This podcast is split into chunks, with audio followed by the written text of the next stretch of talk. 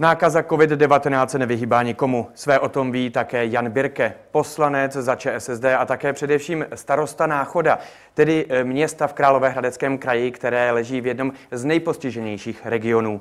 Teprve před pár dny ho pustili z nemocnice. Koronavirus mu zkomplikoval zápal plic. Sáhl jsem si na dno, průběh mě zaskočil, říká dnes poslanec a starosta. Víc probereme v dnešním epicentru, u kterého vás vítá Jakub Vajnlich.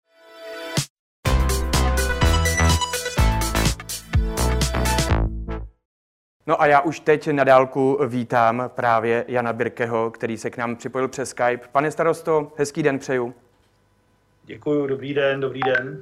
Eh, zdravím vás eh, takto eh, na dálku a děkuji, že jste se rozhodl a kývil na, tom, na to promluvit o té vaší nákaze, o průběhu té vaší nemoci. Na začátek mi jenom dovolte, přidám statistiky, které se vážou právě k aktuálnímu vývoji nákazy, protože v pondělí dosáhla nákaza opět nového rekordu.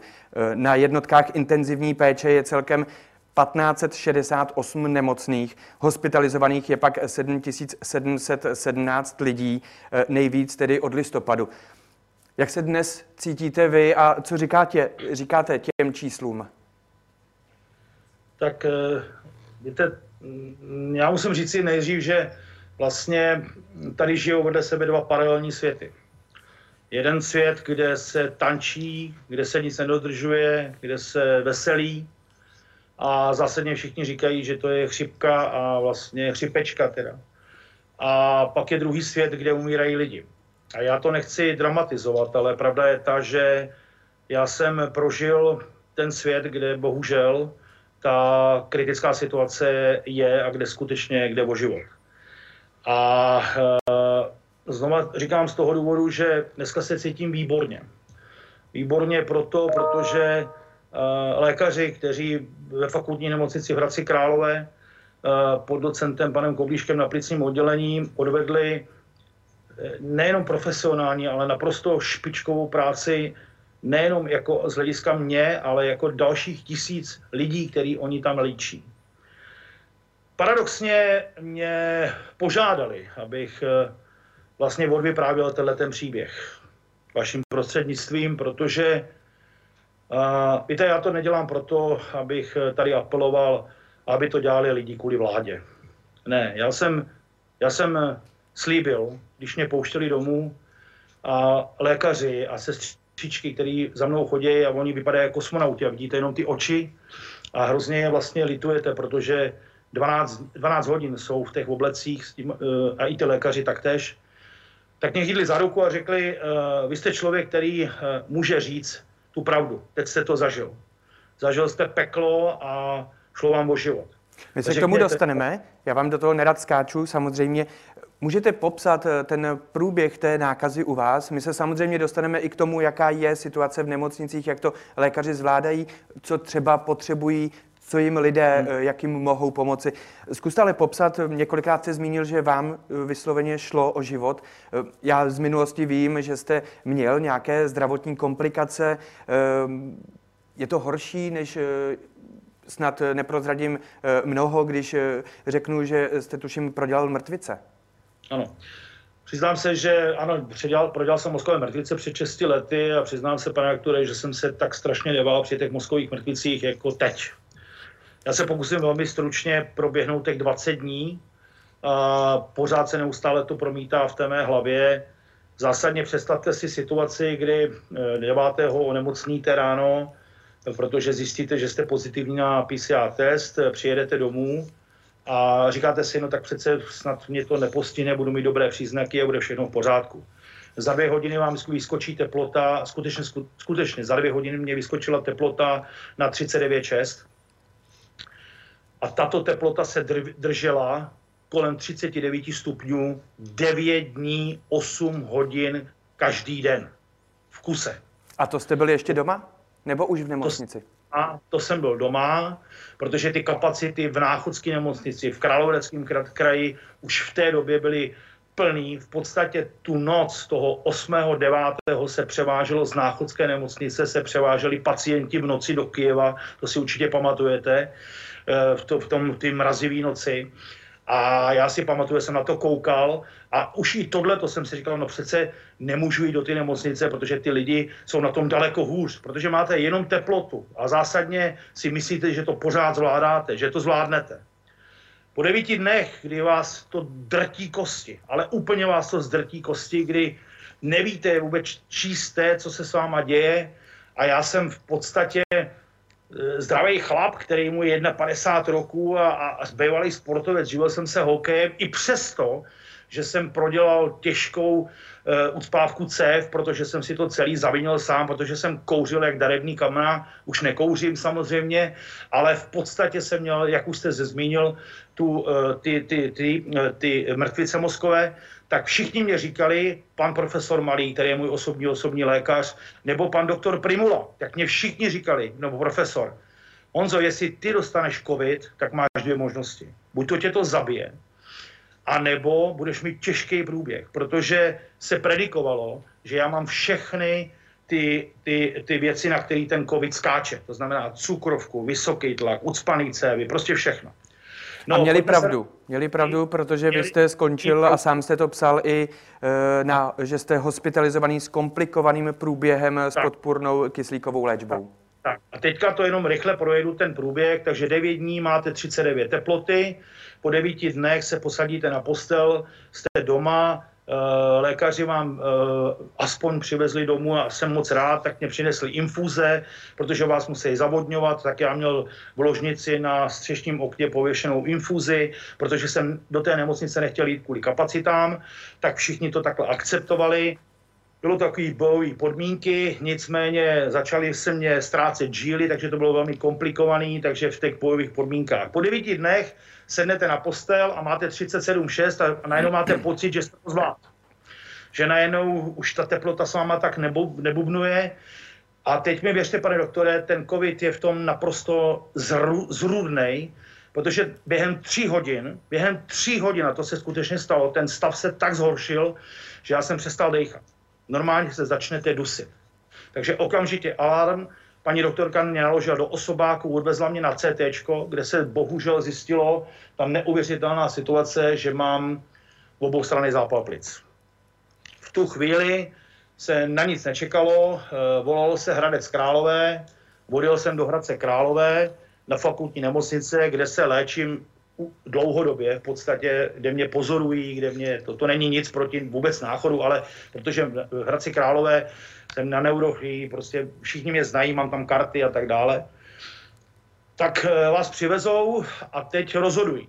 Jestli vás vypnou, dají vás na ventilátor, to znamená na takzvané MKO, nevím přesně, jak se to říká, ale v podstatě vás vypnou a e, aby vás dali na mimotělní oběh, aby vás uklidnili, anebo vám pustí kyslík, e, nadspou do vás kortikoidy, nadspou do vás do široký, širokospektrální antibiotika, a vlastně eh, a máte tu fantastickou péči, protože vlastně a hlídají vás, neustále vás pozorují. Má v tomto vůbec pacient možnost nějakým způsobem eh, komunikovat s těmi lékaři, říkat, eh, co by eventuálně mohlo, nemohlo mu eventuálně uškodit nebo vadit, nebo... Samozřejmě se vás ptají na to, jestli jste něco alergický a tak dále a tak dále, ale jinými slovy musíte jim absolutně věřit a oni jsou natolik špičkoví a profesionální, že oni přesně vědí, co dělají, ale absolutně absolutně. To je tak fantastické. Já jsem, já jsem si uvědomil, jak je to naprosto fantasticky sehraný jako švýcarský stroj. To funguje, to jsou naprostý špičkoví profici. Akorát jim bohužel nevidíte do obličeje. Vy ne, já do dneška nevím, jak vypadají, protože prostě opravdu byli v těch tajvegách, ale takže mě to strašně mrzí, když jsme se loučili, ale víceméně e, zásadně nevnímáte, protože nevíte vůbec, co se s váma děje. No nic, já to zkrátím. Zásadně po, po, po čtyřech dnech, kdy se začnete stabilizovat, kdy vám skočí uh, saturace z nějakých, řekněme, na nějakých 90 plus minus, což je pod 90 je malér, na 90 je dobrý, takže se točíte kolem 90, máte 10 litrů kyslíku, fouká vám to, jako když jedete na motorce a máte 200 km hodině, ale furt vám tlačí ten kyslík, do toho samozřejmě kortikoidy, teď se vám rozhodí cukrovka, já mám cukrovku, no, takže to byl samozřejmě průšvih, tak vám začnou ředit krev, no to nechci říkat detaily. A po čtyřech dnech jsem požádal prostě e, sestřičku a říkám sestřičku, já bych se potřeboval umít. A ona mi říká, to víte, že jo, pane pane starosto, pojďte, mám, pomůžeme, vezmeme bombu, odnesli mě na bombu. Já proč to vyprávím, tenhle ten příběh, který mě nejvíc zasáhnul. To bylo, to bylo, ono to vypadalo hruzo strašně, ale pak to nakonec fatální nebylo. Ale nejvíc mě zasáhnul a paradoxně mě nejvíc pomohl, ale zároveň mě nejvíc razil na kolena. A když už myslíte, že to všechno vlastně dáváte, tak ten covid je nevyspytatelný tím, že to je vlastně neustále na houpačce. Ten covid vám nedá vůbec šanci, v tom je ten, ten, ten, ten, ten, ten, ten, ten, ten covid je v tom nevyspytatelný a je v tom naprosto eh, nebezpečný, protože když máte pocit v ty hlavě, že to najednou dáváte, tak on vás znova srazí na kolena. A mně se stalo to, že mě odvedli na toaletu, do sprchy a já jsem eh, najednou měl pocit, že mám sladko v puse a začal jsem kašlat krev. A to je něco, pane redaktore, co vám, známe to z filmů a známe to vlastně ze všech věcí, a když se vám to stane, tak vám to zlomí, podlomí kolena. A potom všem, co jsem zažil, tak jsem říkal, tak takhle nějak to vypadá, kdy je konec. A můžu vám říci, že jsem se poprvé v životě bál. Já jsem se poprvé v životě bál a víte, že já se moc nebojím a že jsem přežil hromadu věcí a, a, a, a i tu práci, kterou dělám, i to starostování, na to se nesmíte bát, ale tady jsem se poprvé v životě bál. Říkám to úplně s veškerým respektem. Jak reagovali Nejenom... lékaři, pardon? Eh, reagovali absolutně profesionálně. To bylo něco neuvěřitelného, protože já jsem samozřejmě zazvonil na ten bimbák, v tu chvíli okamžitě tam byli, eh, přilítli samozřejmě a najednou jsem zjistil, že jsem vlastně ve špičkovém oddělení, na špičkovém pracovišti, protože všichni přesně věděli, co mají dělat okamžitě. To je něco tak sehraného, že najednou máte pocit, vy nevíte, co se s váma děje, protože jste úplně psychicky zlomený, ale najednou všichni vědí od toho posledního sanitáře až po toho prostě lékaře, všichni přesně vědí, co mají dělat. A podotýkám, že já jsem nebyl jednoduchý pacient. Jinými slovy, oni okamžitě měli strach, že mám, uh, že mám embolii, takže mě okamžitě vezli na CT, protože to jste tak do deseti minut pryč, rychl, jo. Takže mě převezli, teď samozřejmě alarm, takže letěli samozřejmě se mnou. Teď eh, omlouvám se za detaily, ale ono to možná s ním souvisí, protože prostě to je, to je abyste to, abyste to pochopili, jak je to fakt jako neuvěřitelný fakt frajeři a profíci. Tak oni mám napíchnou žílu, který já měl rozsekaný, mám je do dneška modřiny, neuvěřitelný, napichli mě žílu do bicepsu a jak jsem se zvedal na to CT, tak mi ta žíla praskla. Takže oni v tu chvíli museli napíchnout novou žílu, bohužel, ale tam byla čekačka, to, tam, jak je, jsou ty kapacity úplně plný, tak ty lidi vlastně čekají na to CT a vezou tu akutku. Takže tím pádem mě tam 10 minut napíchávali žílu, pak už museli volat áro, aby mě napíchli ten kontrast pak se to nakonec podařilo. Já když jsem viděl, jak těm, těm holkám teče pot na ty štíty a kapá to, já je tak strašně litoval, protože ten stres je neuvěřitelný a oni vás vlastně musí zachránit a hlavně musí zjistit, jestli máte embolí nebo ne. Já to zkrátím, embolí jsem zaplet mámu neměl, to bylo strašně důležitý. Oni díky tomu, že mě ředili, tak mě přeředili a já jsem z toho jenom vykašlal. Vypadalo to hrůzo strašně, ale mělo to dva neuvěřitelné efekty. Jeden efekt, kdy jsem vlastně se zlomil psychicky a myslel jsem že je konec. A to mám rozhodí prostě, protože si řeknete tak a končím. A to je vlastně. A pak najednou jsem si lehnul, podíval jsem se do stropu a teď mi omlouvám se, že budu takhle otevřený. Já říkám, přece já tady nechcípnu. Mám děti, mám ženu, mám skvělý tým, který kolem sebe mám tisíce lidí, kteří mi psali podpůrné SMSky, za co nesmírně musím poděkovat a za obrovskou podporu mý ženy a mých dětí jsem prostě řekl ne. Já to prostě zlomím. No, takže jsem se, je to v hlavě, je to strašně v hlavě, takže jsem se kous a začal jsem s tím bojovat. A úplně, a vlastně mi to paradoxně nakoplo úplně z těch nejhoršího stavu, a myslím si, že jsem to zvládnul, proto tady dneska můžu s váma samozřejmě mluvit. A už se nic takového tragického ne, ne, ne, nestalo, protože vlastně od toho pondělka, což bylo vlastně minulý týden, to je teďka, to je sedm dní, tak já jsem se začal vlastně nelepšit, ale víceméně začal jsem se, já mám pořád oboustranný zápal plic, ale už to není tak poslechový. Všimněte si, že s váma hovořím, nezadechávám se, To znamená, jinými slovy, musím se samozřejmě s obrovskou pokorou, s obrovským respektem k té nemoci, ale nejenom k té nemoci, ale k těm lékařům, který mě zachránili život, doslova, tak já jenom, abych si, abych si jejich práci vážil, tak samozřejmě musím na sebe dávat pozor. A musím říct si, promiňte, oni mě vlastně poprosili, abych ten příběh vyprávěl. Protože, řekněte to, protože já jsem říkal, jak vám můžu pomoct? Jak vám můžu pomoct? Co potřebujete ode mě? A, a, a oni mi řekli, když se se mnou loučili, a bylo to strašně dojemný, protože oni měli, oni měli ne slzy v očích, protože jsou profici, ale dali mi ruku a řekli, že jsou byli vlastně šťastní, že jsem odešel po svých, jo, protože ty případy tam takový nejsou. Je, těch případů tam je celá řada. A pozor, chci říci, to nejsou lidé, kteří, jim je 70. Já jsem ležel s klukem na pokoji, který mi bylo 38 roku. A já jsem ležel na posteli, který mu bylo 31 let. Jsem ho střídal, což měl embolí plic. To jsou mladí lidi. Mladí lidi. To znamená, že jinými slovy, já jsem vlastně byl tam ne nejstarší, ale jako padesátník v podstatě na tom pokoji jsem byl nejstarší. A když jsem řekl, co vás pro vás můžu udělat, on říkali, začněte vyprávět ten příběh, pane starosto. Řekněte to lidem, protože my nemáme šanci těm lidem, kteří nerespektují vůbec nic a myslí si, že to je sranda, my nemáme a nemůžeme je sem vzít za flígr a přitáhnout je sem, aby to tady vidělo, aby viděli, co se tady děje. A my to vlastně ani nemůžeme udělat, protože naše práce, naše poslání v tomhle tom to není. To my, aby jsme... Po... Takže jsem jim slíbil, vlastně já plním slib, který jsem jim řekl, protože uh, já neumím pít, abych jim nosil buchty a, a neumím léčit, ale jestli něco, tak budu vyprávět příběh. Příběh, že to je vážná věc.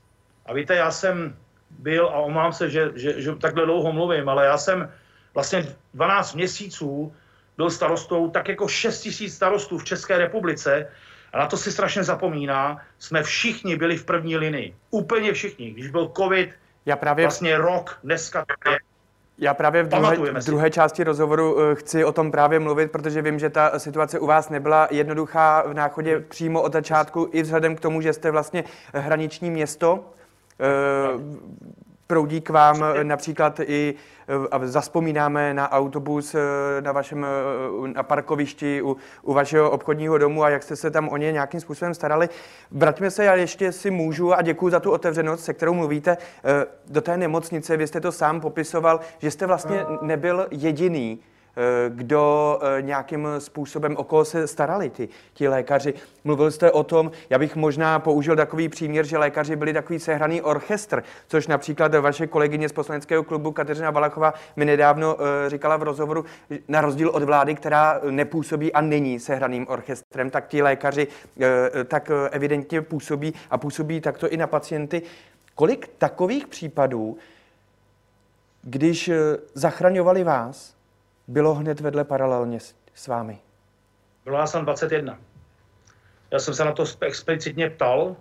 Bylo nás 21 kapacitně muži, ženy, neznáte jména, samozřejmě nevidíte, protože všichni jsou na, na tom oddělení. Já jsem byl na oddělení e, vlastně nikoli v covidové jibky, ale byl jsem na, na, na intenzivce, e, intenzivce e, plicního oddělení. Uh, nevím, jaký je stav na covidový jipce, to znamená tam, kde jsou lidé ven na ventilátorech. To netuším, ale nás tam bylo 21, kapacita byla úplně plná, pane redaktore. Úplně plná. A těch 21 lidí tam bojovalo o život. To znamená, jinými slovy, ty stavy byly vážný, anebo velmi vážný. A vzpomenuli, že tedy 21 pacientů, kolik lékařů je na jednoho pacienta a předpokládám, že když je tam takovýto v úvozovkách fofr, že ani ti lékaři nestíhají nějakým způsobem odpočívat a jdou od jednoho případu k dalšímu případu. Ta směna musí být asi eh, poměrně dost náročná. Je to strašně náročný, pane které já jsem viděl ten cvrkot a vlastně ten cvrkot poznáte, když už vám je trošku lépe. Když už vlastně si můžete vzít kyslík a můžete se jít, ne projít na chodbu, to, to tam se jenom pletete, jo? protože oni tam neustále pobíhají samozřejmě, protože furt se něco děje ale třeba když mě pouštěli tu sobotu, kdy já jsem je požádal, když už mě, bylo, mě už to vlastně bylo trapný, protože jsem viděl, jak eh, nemají místa, jak nemají místa, tak jsem je vlastně požádal, požádal jsem pana profesora Malého, ať skonzultuje s panem profesorem nebo panem docentem Koblíškem, což je přednosta kliniky, že mě pustí, Uh, protože jsem měl, já jsem byl zabezpe, zabezpečený, měl jsem doma kyslík a tak dále, aby potřebovali to lůžko, jestli mi rozumíte. A ne, že by byli vděční, to v žádném případě, ale samozřejmě rozhodli, že ano, protože ho evidentně, evidentně ho potřebovali. No, těch lékařů vlastně nespočítáte, protože znova říkám, oni se míchají mezi neustále a vlastně neustále jsou otevřené dveře a neustále jsou u vás. E, neustále jsou u vás ty zdravotní sestry a vlastně oni se nezastaví v podstatě vůbec, protože to není o tom, že vás zavřou na pokoj a, a tři hodiny nikoho nevidíte. To, to neexistuje ten lékař vlastně neustále chodí a pořád neustále fun, eh, kontroluje ty pacienty. Ty sestry Uh, jsou rozděleny v té hierarchii, to znamená, jsou sestry, které vám odebírají krev, sestry, které vám dávají infuze, jsou sestry, které s prominutím vám utřou zadek a pak jsou samozřejmě sestry, které vám ještě s prominutím vylejou bažanta.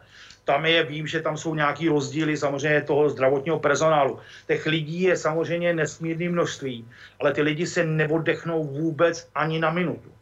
Já jsem se jich třeba ptal, když už nebylo dobře, v těch tajvegech taková normální běžná věc, když potřebují na malou. A on říkal, no to je problém, my nepijeme, my nejíme, protože jsme 12 hodin v tom, aby jsme se nemuseli svíkat, protože pro nás je to strašně složitý a těžký, protože to celý vezmeme, ten oblek stojí 12 tisíc, takhle ho vyhodíme, jdeme s pronutím málo a znova se zase oblíkneme. Jako, víte, to jsou takové věci, které si vlastně ani my vůbec, jako když to nevidíte, tak si to neumíte představit. To je zaprvé špičkově sehraný stroj, ale ty, ty lidi tam jsou v takovém vypětí, psychickým, e, i přes, a teď se ještě musí smát, na, e, nebo se, ne smát, ale být příjemný na ty pacienty. A teď si představte, že tam přijde pacient, který mu je který nekomunikuje, nebo jsou pacienti a bohužel byl tam dokonce pacient, který byl, řekněme, takový trošku otravný. E, rozumíte, to máte s tou chutí stát a říct mu, zales na ten pokoj a buď rád, že tě tady zachrání, ale nemůžete si to dovolit. No ty lékaři už, nebo ty sestřičky to už vůbec ne, to jsou profesionálové. A na druhou stranu... Tak, na druhou stranu zažil jste eh, také případ, o kterých eh, se teď čím dál tím častěji mluví, právě s tím, jaká je naplněnost eh, nemocnic, naplněnost jednotek intenzivní péče, jakým způsobem se v úvozovkách z těch běžných lůžek stávají ta covidová lůžka a tak dál. Zažil jste případ, kdy lékaři museli skutečně rozhodovat o tom, komu, kterému pacientovi dají přednost? Nezažil jsem případ tohoto typu, ale zažil jsem případ, kdy ležel vedle mě pacient, který se výrazně lepšil. Byl to můj soused, to bylo vlastně, protože já jsem vedle sebe vystřídal čtyři pacienty za tu dobu. A ty, ty lidé poměrně jako uh, byli pouštěni buď to do domácího ošetření nebo na další lůžko následné péče, že vlastně jsou pod kyslíkem, jsou pod kontrolou, stabilizovaný a vlastně musí uvolnit to místo, řekněme, pro pacienta, který je v akutních potížích. Jo. Aspoň z tohohle pohledu mě to bylo řečeno. Já jsem zažil, to bylo vlastně tu sobotu, což byl ten můj impuls, protože jsem požádal, ať mě pustí taky domů. E, I přesto, že jsem měl pořád zápal plic a tak dále a tak dále a nebylo to napuštění. Podle mě názoru to je tak ještě při normálním stavu mě bylo řečeno, že bych ještě týden tam minimálně měl ležet. Jo. Čili jste podepisoval revers, pardon? E, dá se to tak říct, bylo to na moji žádost. V, v, v, vlastně v, ne na můj revers, ale na mo, explicitně je napsáno té propouštěcí zprávě na žádost pacienta propouštěn domů. A ten, ten žádost je proto, protože, víte, připadáte si strašně trapně. Ale fakt trapně, protože příklad, a to, vám, to se fakt stalo, takže přivezli pacienta, nebo byl u mě pacient, nebo pacient, který se mnou ležel, a zásadně sedmdesátník pod kyslíkem, stabilizovaný a ráno mu přišli říct, že ho převezou na jiné lůžko, e, protože potřebují to místo.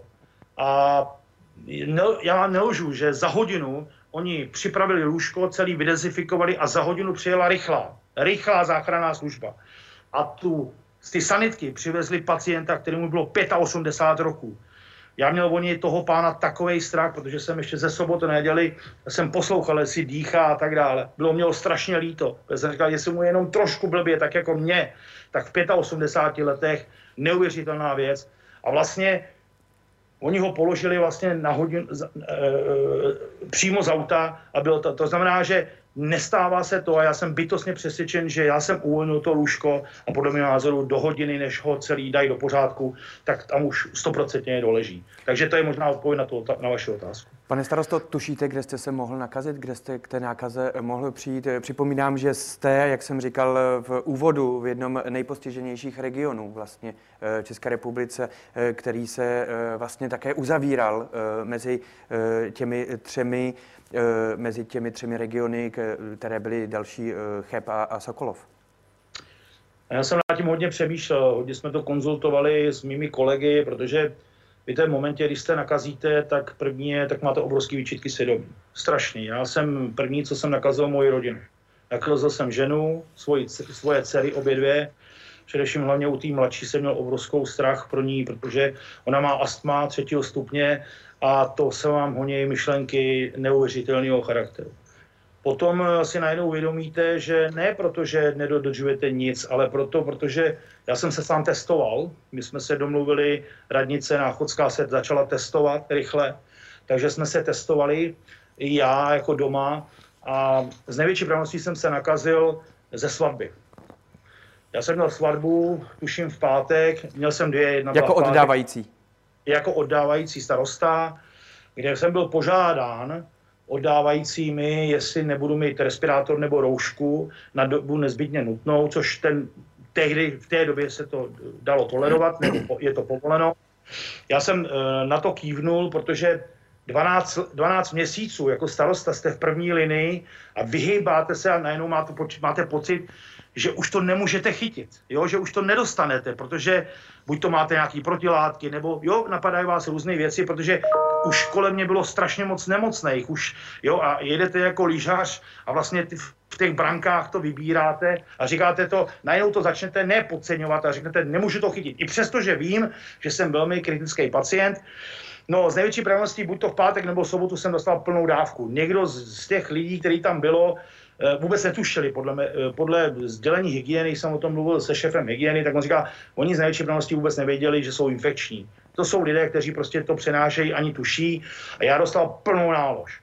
To znamená jako velkou. To znamená, že jsem nakazil rodinu, zásadně v neděli jsem si udělal test doma, už jsem byl, eh, to jsem byl pořád negativní, šel jsem tedy do práce v pondělí, ale už jsem cítil nějaký kašel, no a v pondělí celý den jsem jel jako šroub a v 6 veči, no, 7 hodin večer jsem přišel z práce, když jsme měli pojednání rady a dal jsem si test a najednou pozitivní. V tu chvíli samozřejmě vyděšení, děšení eh, ve všech. Ráno jsem šel na PCR test a ten potvrdil, že jsem pozitivní. Takže z největší pravděpodobností ta svatba. Po těch zkušenostech, které máte a s těmi vědomostmi, eh, které navíc máte eh, z terénu, nejen jako poslanec, ale především jako starosta, protože v tuto chvíli je ta velká práce a velká zodpovědnost právě na těch eh, starostech a zástupcích eh, samozprávy. Mm, změnil se nějakým způsobem eh, váš pohled na koronavirus jako takový a co říkáte vlastně těm po těch zkušenostech, kteří ho nějakým způsobem stále nějak spochybňují, nenosí roušky, mluví stále o chřipečce a tak dále? Tak předně jsem změnil názor určitě, protože já jsem vždycky z toho měl samozřejmě e, velké obavy, protože věděl jsem, že to je vážná věc. Mluvil jsem s velmi celou řadou odborníků, především hlavně díky mému zdravotnímu stavu a vždycky mě všichni říkali, ty se musíš chránit.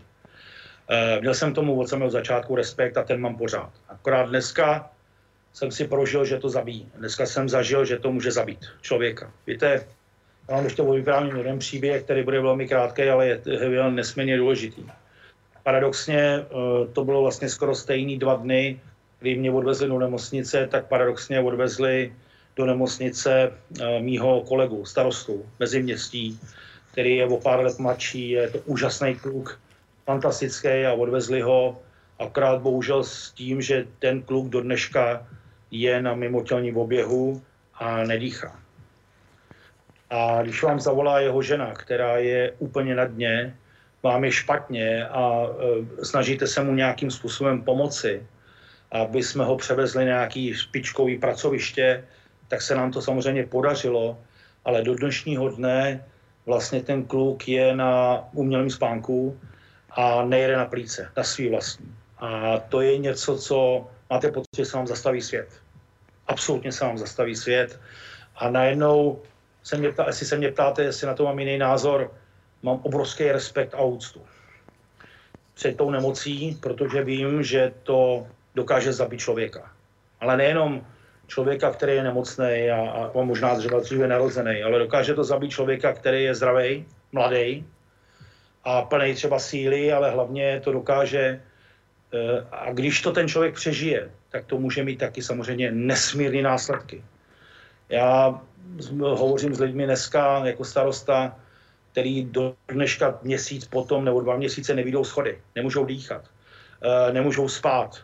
Eh, I já, třeba se k tomu dostaneme, mám, pozoruju už teďka nějaké příznaky, i přesto převězdecko, že to dobře dýchám, všechno to zvládám, ale já se budím v pět hodin ráno, nemůžu spát. Jo, vrátil se mi zaplat pámu čuch teda, ale, ale jsou věci, které, co se týče toho covidu, tak ten respekt je obrovský. No a co se týče těch odpíračům, víte, já jsem slíbil těm eh, zdravotníkům to, že to řekne, jaký je příběh. Eh, vlastně někdy je to těžký těmhle těm lidem, kteří jsou připravení nebo přesvědčeni o své pravdě, jim něco vysvětlovat, prostě je nepřesvědčíte. Já si myslím, že nejlepší je ta životní zkušenost. Eh, já bych to nikomu nepřál. Věřte mi to, že, a nemám kolem sebe jenom přátelé, jsou i lidé, kteří mě nemají rádi a máme spolu nějaké spory, ale tohle je něco, co bych nepřál nikomu. Já bych to dokonce, já to dokonce nepřeju ani panu prezidentovi, ex-prezidentovi uh, uh, Klausovi, který mu přeju, aby byl v pořádku, zdrav a byl, a byl zdrav a, a mohl se vrátit normálně do života. Já to nepřeju nikomu. Ani tomu, kdo vyhrožuje nebo nosí rakve prostě, anebo, nebo odpírá jak chcí pes a podobně. Máme na náchodě i pod, takovéto lidi máme, a vím, že tady taky, taky jsou aktivní. Víte, já bych jim nepřál, aby to zažili. Aby viděli, co ty doktoři tam musí předvádět. Aby viděli, co tam ty sestřičky musí předvádět. Aby viděli, že ty lidi, uh, že existují úda světy. Jak už jsem řekl, a že v tom druhém světě se umírá. Takže to je, je, to je zoufalá situace.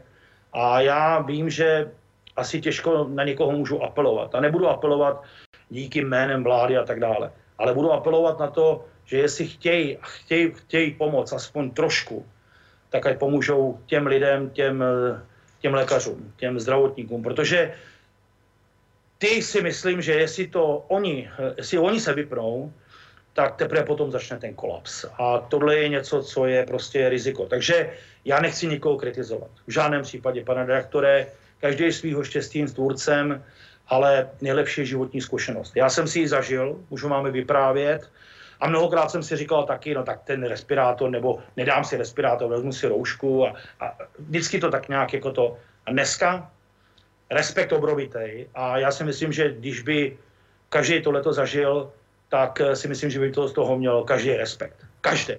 Ale já bych to nikomu totiž nepřál, protože to je, je to peklo. Je to peklo, a dojít k tomuhle závěru, k této pravdě eh, tímhle tím způsobem je to nejhorší, co může být. Takže trošku mě to mrzí, že lidé to nerespektují. Přiznám se, že jsem eh, druhý den v pomalinku v práci a máme druhý den lockdown a přiznám se, že jsem zvýšil, eh, zvýšil i možná díky tomuhle, co mám tenhle ten, ten, takže jsem zvýšil dohled komunikoval jsem s městskou policií, komunikoval jsem se státní policií, za chvilku pojedeme se podívat na hranice, že jsme hraničním městem, takže zkrátka dobře zvýšíme dohled na, víte, já chci ochránit lidi, kteří to dodržují, kteří to dodržují a kteří jsou naštvaní, že musí potkat člověka ve městě, který nerespektuje vůbec nic. A já chci ochránit ty lidi, kteří to dodržují. Tečka. A eliminovat lidi, kteří to nedržují. A jestli prostě to nebudou dodržovat, tak z hrušky dolů. Skončila legrace. Tady jde o život. Hotovo.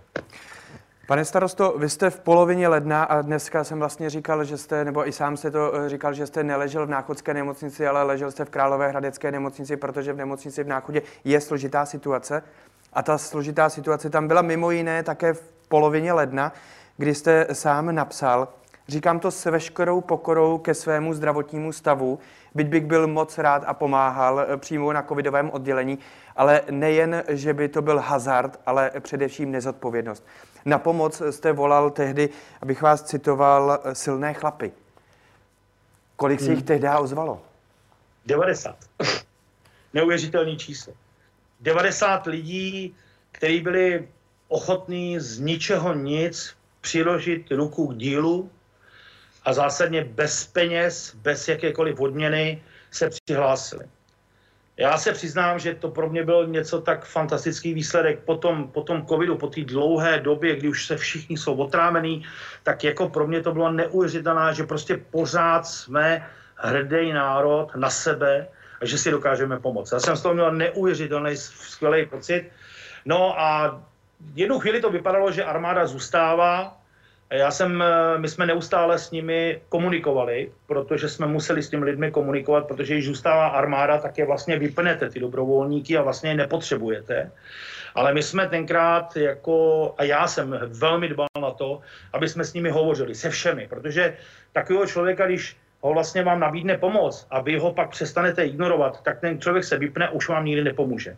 My jsme každý týden jim posílali SMSky, maily, informovali jsme je a došlo na moje slova. Došlo na moje slova, protože dneska ta kapacita v náchodské nemocnici už je na takové hraně i s armádou, že jsme minulý týden předali seznamy uh, těchto lidí, nebo dvě před dvěma týdny, to bylo v době, kdy už jsem ležel v nemocnici, tak to samozřejmě uh, kompletně uh, řešil úřad, Eh, můj místo starosta, eh, který to má na starosti, předal jména a vlastně jsou k dispozici v nemocnici a už kontaktují ty jednotlivé, jednotlivé, nevím, jaký je aktuální stav, zjistím to ve čtvrtek, protože v, ve čtvrtek jsem svolal krizový štáb, ale 90 lidí, nebo 80 lidí, promiňte, jsou k dispozici dneska eh, na Chodské nemocnici.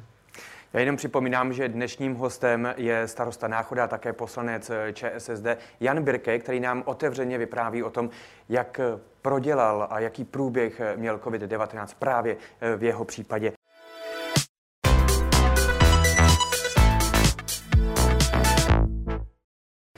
Pane starosto, ještě jednou díky za to, že s námi eh, takto dokážete eh, mluvit.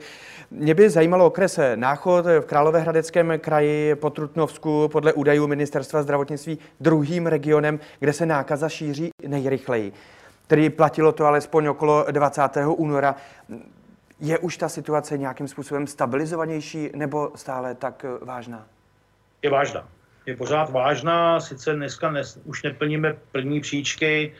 Uh, jednu chvíli jsme byli nejhorším okresem v rámci České republiky. Eh, v té době jsme samozřejmě měli velkou debatu se šéfem hygieny, protože jsme přesně věděli, kde jsou ohniska, přesně jsme věděli, já jsem v té době vedl s ním debatu, ať to okamžitě vypne, protože to bylo ve středních školách, v té době byly střední školy ještě puštěný, to byl někdy konec eh, minulého roku. Měli jsme to ve dvou sociálních e, zařízeních privátních, Eh, prostě zkrátka dobře přesně věděli jsme, kde to je a samozřejmě se nám to rozlítlo úplně nekontrolovatelně a ten okres Náchod se stal eh, zásadně nejhorším okresem. Dneska musím říct si, že kolega Adamec, což je Trutnov, Ivan to má strašně těžký, protože oba dva okresy jsme vlastně hraniční,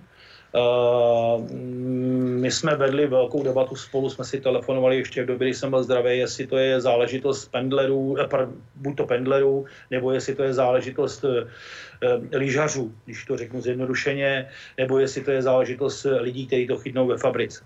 No všechno je to mix dohromady. Je to mix dohromady, protože prostě podle mého názoru u toho Ivana to asi podle, trošku přidalo, eh, protože tam má samozřejmě fabriky, takže je to nějaký mix dohromady. No, takže tím pádem už nejsme nejhorším eh, okresem, ale v rámci České republiky jsme pořád v desíce nejhorších, eh, minimálně se, se Strutnovem. No ta situace je velmi vážná, především hlavně v té nemocnici. Promiňte, a měla podle vás vláda rozhodnout eh, mnohem dříve o možnosti a vyjednávat možnost přes hraniční hospitalizace českých pacientů? Určitě, já si myslím, že není na co čekat. Víte, ono není čas na hrdinství, jo, a já furt neustále, mě někdy hrozně překvapuje, že prostě některé věci jdou rychle a některé věci jdou strašně pomalu. Na druhou stranu Takže... máte eh, ministra zahraničí, máte eh, ministra vnitra, byť vím, že to je speciálně gestce eh, ministerstva zdravotnictví zdravotnictví. Ne, samozřejmě já musím říci, a na druhou stranu bylo to obrovská výhoda, protože především hlavně, když ten COVID úplně začínal před tím rokem, k čemu se dostaneme, tak přiznám se, že vlastně nevíte, s čím pracujete a, a vlastně se bojíte něčeho, co to... A já se přiznám, kdybych tenkrát v té době neměl Honzu Hamáčka, eh, a, a Tomáše Petříčka, především hlavně na pendlery, eh, nebo dokonce, jak nám uvízli ty Ukrajinci tady, nebo jsme potřebovali samozřejmě armádu rychle, krizový štáb, i přestože se Andrej Babiš bránil zřízení krizového štábu. Uh, přiznám se, že musím říct, i dneska mám obrovskou určitou výhodu, že prostě s těmi, s těmi pány můžu komunikovat napřímo a že prostě některé věci jsou rychleji vyřešeny uh, a nečeká se na nic, protože znova říkám, jde o život. Takže já nechci nikoho kritizovat. Víte, vláda se dostala do situace, kdy vlastně nikdy nebyla konfrontovaná s podobnou situací. A ono, když se dostanete pod, když je všechno zalitý sluncem, tak neděláte chyby, protože není problém. Ale když se dostanete pod tlak a dostanete se pod obrovský tlak biznisu, veřejnosti, eh, rozdělené společnosti, o kterých jsem hovořil, tak vlastně začnete dělat chyby. Začnete dělat chyby a samozřejmě, co si budeme povídat, um, ty chyby jsou buď to jsou relevantní nebo nejsou relevantní, to já nechci hodnotit, ale samozřejmě chyby se začaly dělat a jsou dneska. A díky tomu, že se začaly dělat ty chyby, tak samozřejmě částečně odpovídám i na to, o čem se bavíme, že prostě některé věci některé věci jsou trošku nepochopitelné a možná i ta společnost je proto rozdělená. Takže zkrátka dobře, zkrátka dobře uh, je, to, je, to, je to složitý, ale Víte, já jsem si možná i po tom letom, po prodělání toho covidu jsem si uvědomil, že už budu říkat, já jsem vždycky říkal věci pravými jmény a popisoval jsem si, protože jako starosta jsem vždycky mluvil tak, že, že mi všichni rozuměli. Tráva je prostě zelená, není zelínkavá. Tečka. Jedna a jedna jsou dvě, já prostě tyhle ty věci používám. No a teď tomu ještě začnu přidávat jednu věc, no že prostě budu říkat pravdu. Já už jsem toho tolik zažil, že už eh, si myslím, že já nebudu nikoho zbytečně kritizovat, já to nikdy nedělám, ale budu prostě ty věci pojmenovávat, protože nebudu tady říkat, že něco funguje, když to evidentně nefunguje, protože já bych se těm lidem venku nemohl podívat do očí. Pojďme ještě v rychlosti. Vzpomínali jsme na to, že jste uh, vlastně na začátku loňského března řešili také uh, případ toho, kdy se uzavíraly hranice. V České republice pracovala, pardon, pracovala spousta um, lidí, například právě i z Ukrajiny, kteří vám zastavili u nákupního centra, začali tam svým způsobem bivakovat a nemohli ani tam, ani tam, eh, protože prostě zkrátka ty hranice se uzavíraly a přijímaly se eh, ve všech státech různá pravidla. Vy jste je nakonec nechali ubytovat, jestli se nemýlíme, ve vaší místní škole, eh, sehnali se spacáky, sehnalo se jídlo, sehnalo se zkrátka, aby měli lidi střechu nad hlavou. Mm-hmm. Pak se jim, jestli se nemýlím, objednal vlak skrze eh, ambasádu a, a tak dále, aby se mohli nějakým způsobem dopravit domů. Mě by zajímalo, co jste vlastně jako starosta musel vy sám absolvovat a vlastně si vydupat, tak říkajíc, ze země. Mm. Byla na to vlastně ta eh, státní zpráva, veřejná zpráva připravena.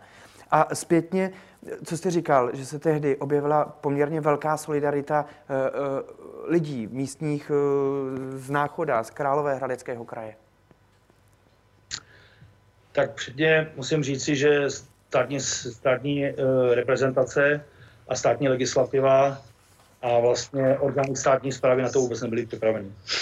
Já mám to říkám úplně na rovinu. Nikdo nevěděl, co se děje a nikdo nevěděl, co má dělat. Začalo to tím, že jsme neměli co na pusu. Ve státních hmotných rezervách byly roušky tak zhruba na 20 minut pro celou zemi.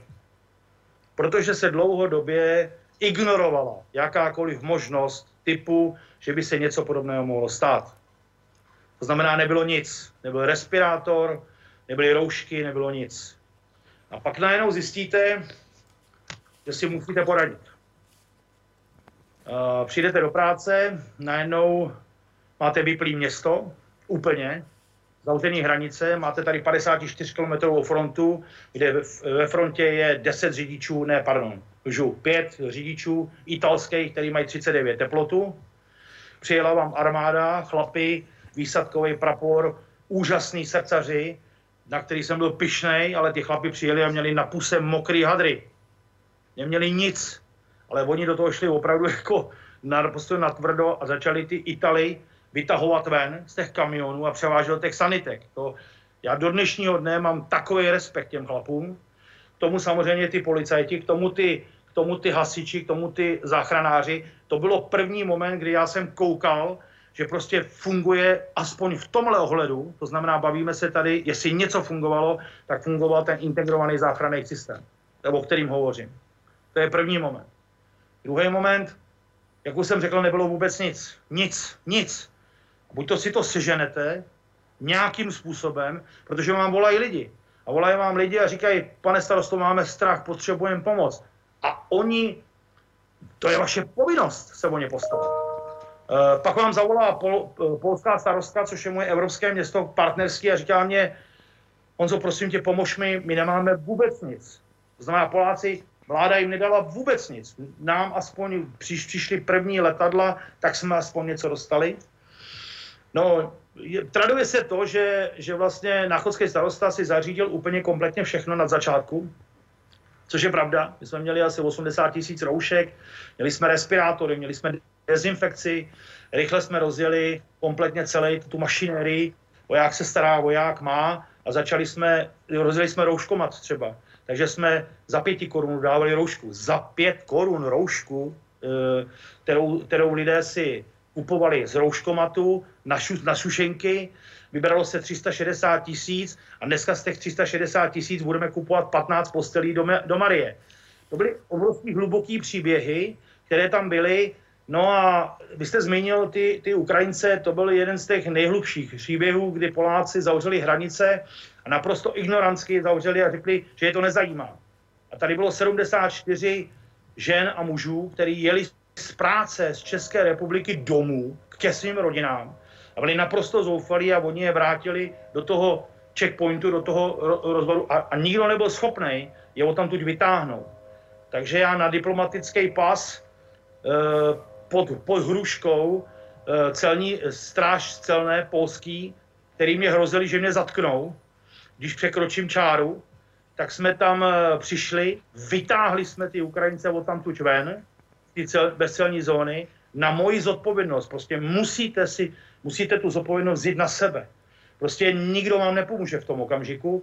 Na moji zodpovědnost jsem to vzal a já jsem nevěděl, jestli to dělám dobře, ale musíte to dělat pocitově, že těm lidem musíte zachránit a musíte je zachránit a postarat se o ně. Tak jsme je vzali do školy, okamžitě máte krizový štáb, ty mám, hasiči vám dají postele, okamžitě mý dobrovolní hasiči začali vařit jídlo, my jsme museli nakoupit, a teď se omlouvám, i spodní prádlo, prostě to nakupovali ženský, dali jsme jim roušky. Eh, já si myslím, že celá řada těch Ukrajinců na to nikdy nezapomene a přiznám se, že mi potom eh, volal ve vyslanec ukrajinský, že vlastně jsme zachránili jejich občany, tak to byl krásný okamžik a přiznám se, že jsme je vlastně přes Tomáše Petříčka dostali potom na Ukrajinu tím vlakem, o kterým jste hovořil, ale tohle, jeden byl, tohle byl jeden z těch, jako řekněme, nejsilnějších příběhů, který jsme zažali, kromě toho, že jsme si museli všechno zajistit a všechno zabezpečit.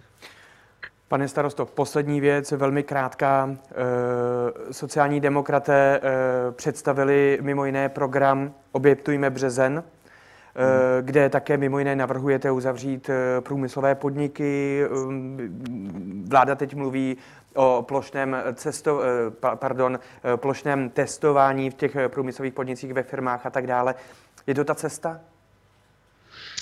Jakákoliv cesta, která povede k cíli, je, je si myslím, že, že je dobrá, ale já si myslím, že nejpodstatnější cesta je očkování. Já si osobně myslím a jsem o tom bytostně přesvědčen, že... Pardon, ale dost to vás ne. No, to je něco, co já prostě nechápu. Já tomu nerozumím. A protože tomu nerozumím a nemám informace, tak nikoho nechci kritizovat, ale je to zvláštní. Česká republika je nejhorším, co se týče celosvětovým v rámci pandemie a e, já vůbec nechápu, jak je možné, že prostě Evropská unie prostě není schopná do České republiky nadspat ty, ty, ty, ty, ty, ty vakcíny, které jsou nasmlouvané. To je první věc. Druhá věc, tohle si myslím, že jediná cesta, jak se z toho dostat, je očkování. Druhá věc je podle tohle to všechno, ale o, kterým, o čem tady hovoříte, víte, paradoxně, já vám to řeknu úplně na rovinu. My jsme o očkování eh, celého města uvažovali v listopadu loňského roku. Že se udělají týmy, očkovací centra, eh, pardon, eh, testovací centra, že se budou testovat firmy povinně, že se budou testovat pendleři, školy, školky, to bylo v době, kdy to bylo všechno otevřené, a že se pilotní projekt udělá v náchodě. A řekl jsem, že pokud dostanu výjimku od tehdejšího ministra Plagy, eh, promiňte Plagy, eh, Blatného, že jsem mu řekl, a hovořili jsme o tom, já jsem s tím samozřejmě nemluvil, řekl jsem, já to všechno spustím, jsem připravený to dokonce i zaplatit, aby jsme to udělali, jenom mi dejte výjimku na to, abych těm lidem mohl dát šanci, že můžou normálně žít.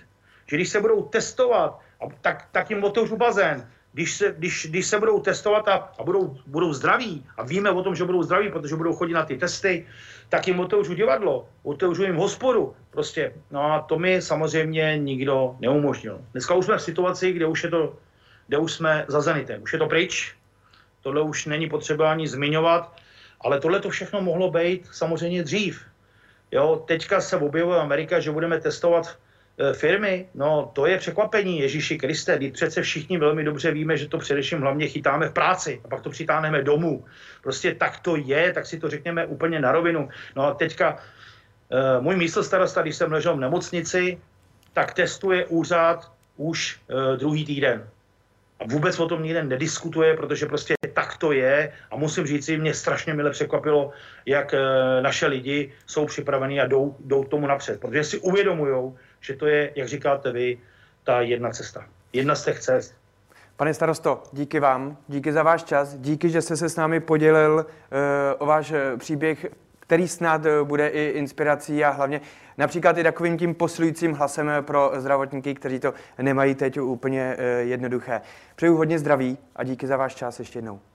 Já děkuji mnohokrát a dovolte mi úplně na závěr ještě jednou poděkovat strašně moc rodině, protože bez ní bych to nedal. Poděkovat tisíce lidí, kteří mi psali, mě strašně pomáhali ty podpůrné SMS, že na mě myslej a hrozně jsem si to ovážil. A hlavně chci poděkovat panu profesoru Pavličkovi, což je ředitel fakultní nemocnice v Hradci Králové, panu profesorovi Malýmu, což je můj ošetřující lékař a náměstek eh, fakultní nemocnice, ale především hlavně panu docentovi Koblíškovi, což je absolutní špičkový Eh, lékař plicního oddělení a celý jeho týmu, protože mě doslova zachránili život. Pane aktore, děkuji vám. Děkuji za to, že jste mě vyslechl. Já vám děkuji taky moc. Připomínáme, že dnešním hostem Epicentra Blesk zpráv byl poslanec a starosta Náchoda eh, Jan Birke. Další Epicentrum pro vás eh, připravíme samozřejmě opět zítra a všechny informace nejen o vývoji koronaviru v České republice, ale i ve světě můžete sledovat také na webových stránkách blesk.cz.